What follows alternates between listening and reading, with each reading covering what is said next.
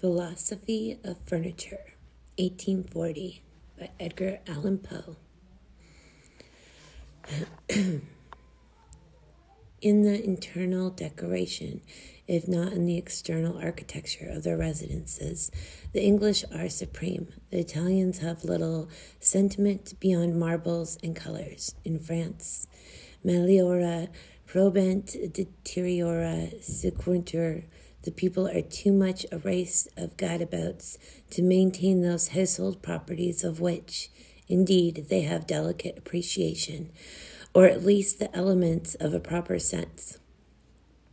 The Chinese and most of the Eastern races have a warm but inappropriate fancy. The Scotch are poor decorists.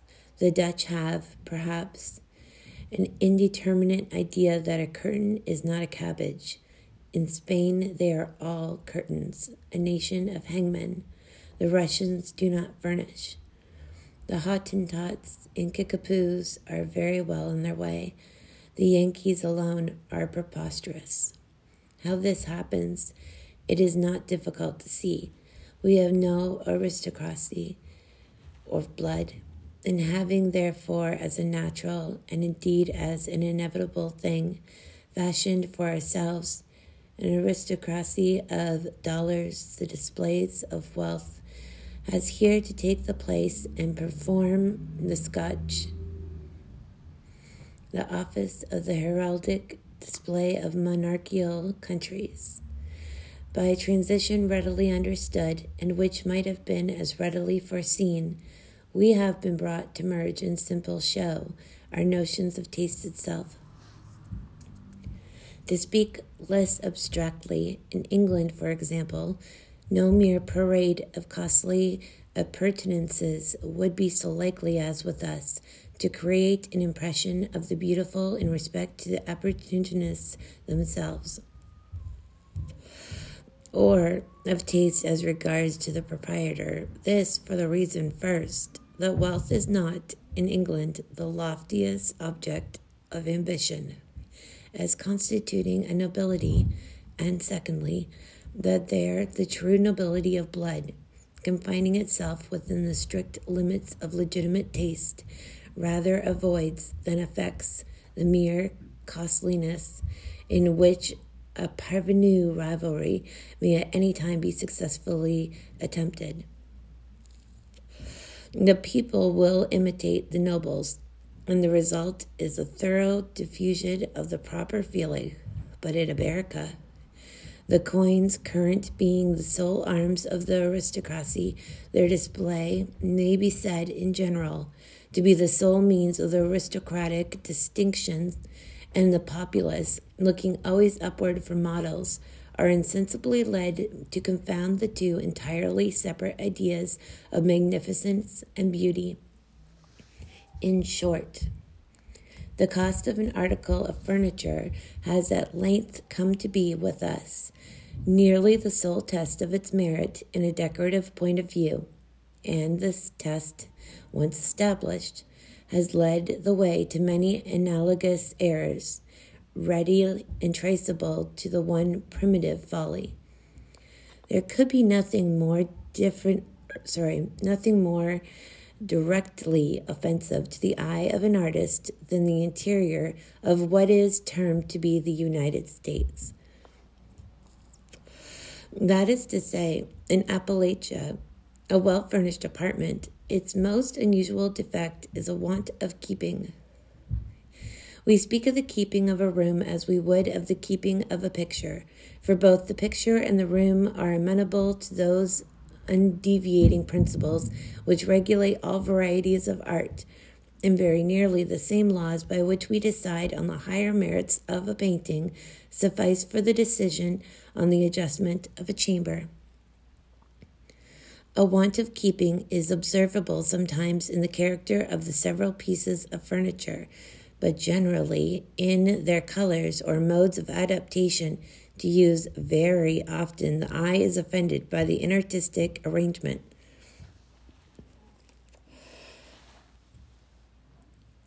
Straight lines are too prevalent, too uninterruptedly continued, or clumsily interrupted at right angles. If curved lines occur, they are repeated unto unpleasant uniformity. By undue precision, the appearance of many a fine apartment is utterly spoiled. Curtains are rarely well disposed or well chosen in respect to other decorations. With formal furniture, curtains are out of place, and an extensive volume of drapery of any kind is, under any circumstances, irreconcilable with good taste. The proper quantum, as well as the proper adjustment, depending upon the character of the general effect. Carpets are better understood of late than of ancient days, but we still very frequently err in their patterns and colors. The soul of the apartment is the carpet. From it are deduced not only the hues, but the forms of all objects incumbent. A judge at common law may be an ordinary man. A good judge of a carpet must be a genius. Yet we have heard discoursing of carpets within the air, de un mountain we revue, fellows who should not and who could not be entrusted with the management of their own mustaches. Everyone knows that a large floor may have a covering of large figures, and that a small one must have a covering of small, yet this is not all the knowledge in the world.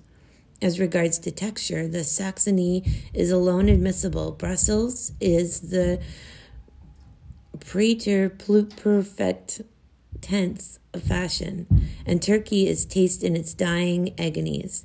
Touching pattern, a carpet should not be bedizened out of a rickery Indian. All red chalk, yellow ochre, and cock's feathers, in brief, distinct grounds and vivid circular or cycloid figures of no meaning are here median laws. The abomination of flowers or representation of well-known objects of any kind should not be endured within the limits of Christendom. Indeed, whether on carpets or curtains or tapestry or ottoman coverings, all upholstery of this nature should be rigidly arabesque. As for those antique floor cloth, and still occasionally seen in the dwellings of the rabble, cloths of huge, sprawling, and radiating devices, stripe interspersed and glorious with all hues, among which no ground is intelligible, these are but the wicked inventions of a race of time-servers and money-lovers, children of Baal and worshippers of Mammon.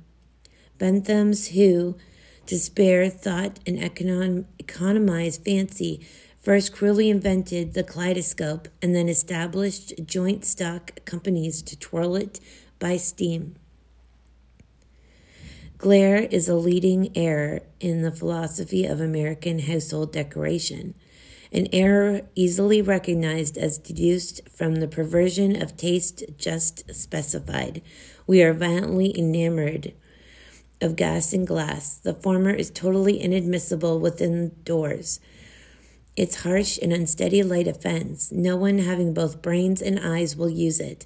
A mild, or what artists term a cool light, with its consequent warm shadows, will do wonders for even an ill-furnished apartment. Never was a more lovely thought than that of an astral lamp. We mean, of course, the astral lamp proper, the lamp of Argand, with its original plain ground glass shade and its tempered and uniform moonlight rays. The cut glass shade is a weak invention of the enemy. The eagerness with which and of glass, the former is totally inadmissible. We have adopted it partly on account of its flashiness, but principally on account of its greater rest. Is a good commentary on the proposition with which we began. It is not too much to say that the deliberate employer of a glass shade is either radically deficient in taste or blindly subservient to the caprices of fashion. The light proceeding from one of these gaudy abominations is unequal, broken, and painful. it alone is sufficient to mar a world of good effect and the furniture subjected to its influence. Female loveliness, in especial, is more than one half disenchanted beneath its evil eye. In the matter of glass, generally, we proceed upon false principles. Its leading feature is glitter, and in that one word, how much of all of that is detestable do we express? Flickering, unquiet lights are sometimes pleasing to children and idiots, always so, but in the embellishment of a room they should be scrupulously avoided. In truth, even strong, steady lights are inadmissible. The huge and unmeaning glass chandeliers, prism-cut, gas-lighted, and without shade, which dangle in our most fashionable drawing rooms, may be cited as the quintessential of all that is false in taste or preposterous in folly. The rage for glitter, because its idea has become, as we before observed, confounded with that of magnificent in the abstract, has led us also to the exaggerated employment of mirrors. We line our dwellings with great British plates, and then imagine we have done a fine thing. Now the slightest thought will be sufficient to convince anyone who has an eye at all of the ill effect of numerous looking glasses, and especially of large ones.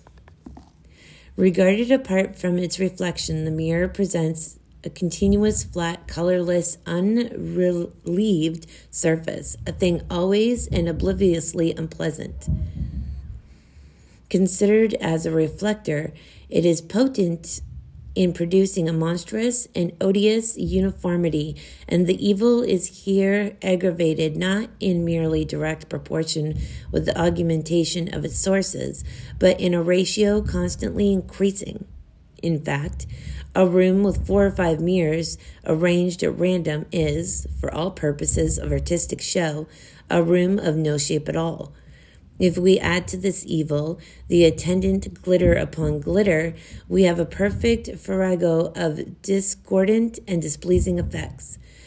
The veriest bumpkin, on entering an apartment so bedizened, would be literally aware of something wrong, although he might be altogether unable to assign a cause for this dissatisfaction.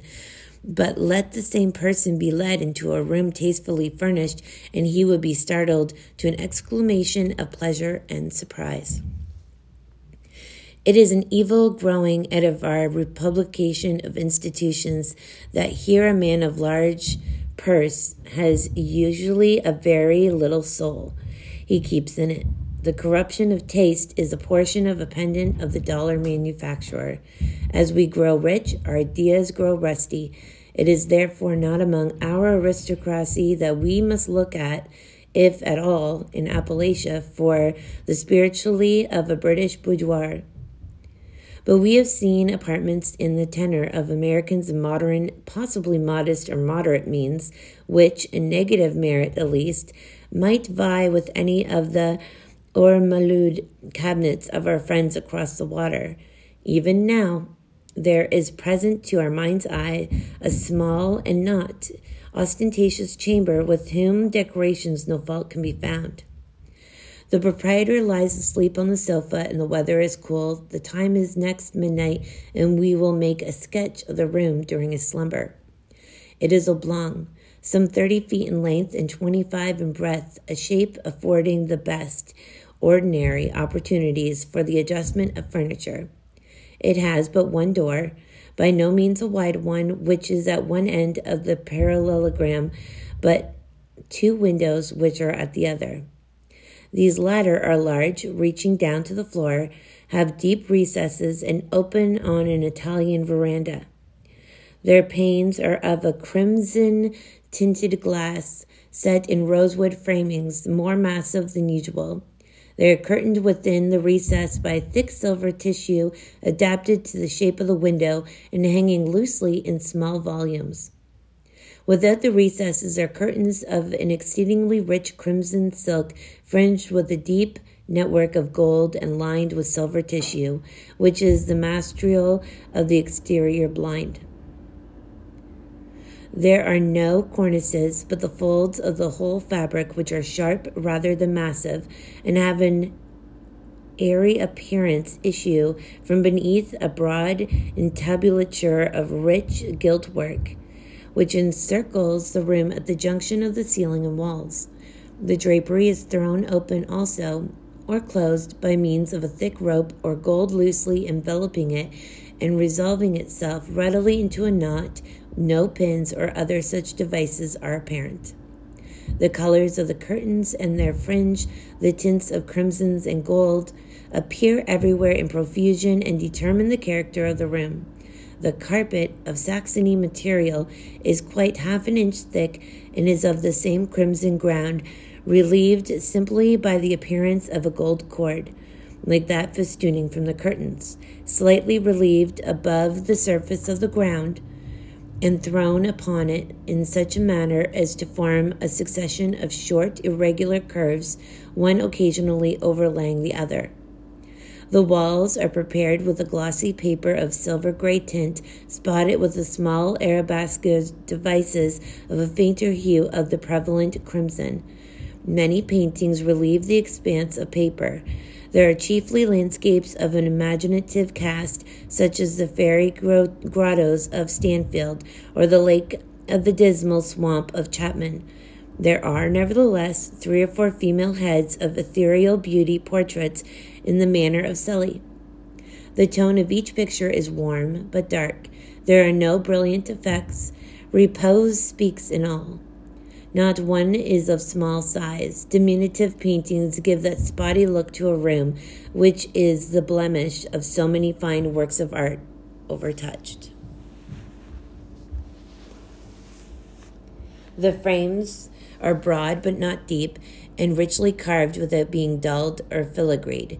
They have the whole luster of the burnished gold, and they lie flat on the walls, do not hang off with cords. The designs themselves are often seen to better advantage in this latter position, but the general appearance of the chamber is injured. But one mirror, and this not a very large one, is visible in shape, and it is nearly circular, and it is hung so that a reflection of the person can be obtained from it in none of the ordinary sitting places of the room.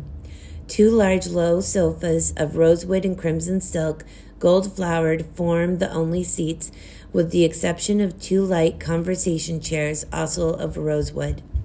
There is a pianoforte, rosewood also, without cover and thrown open, an octagonal table formed altogether of the richest gold-threaded marble is placed near one of the sofas. This is also without cover.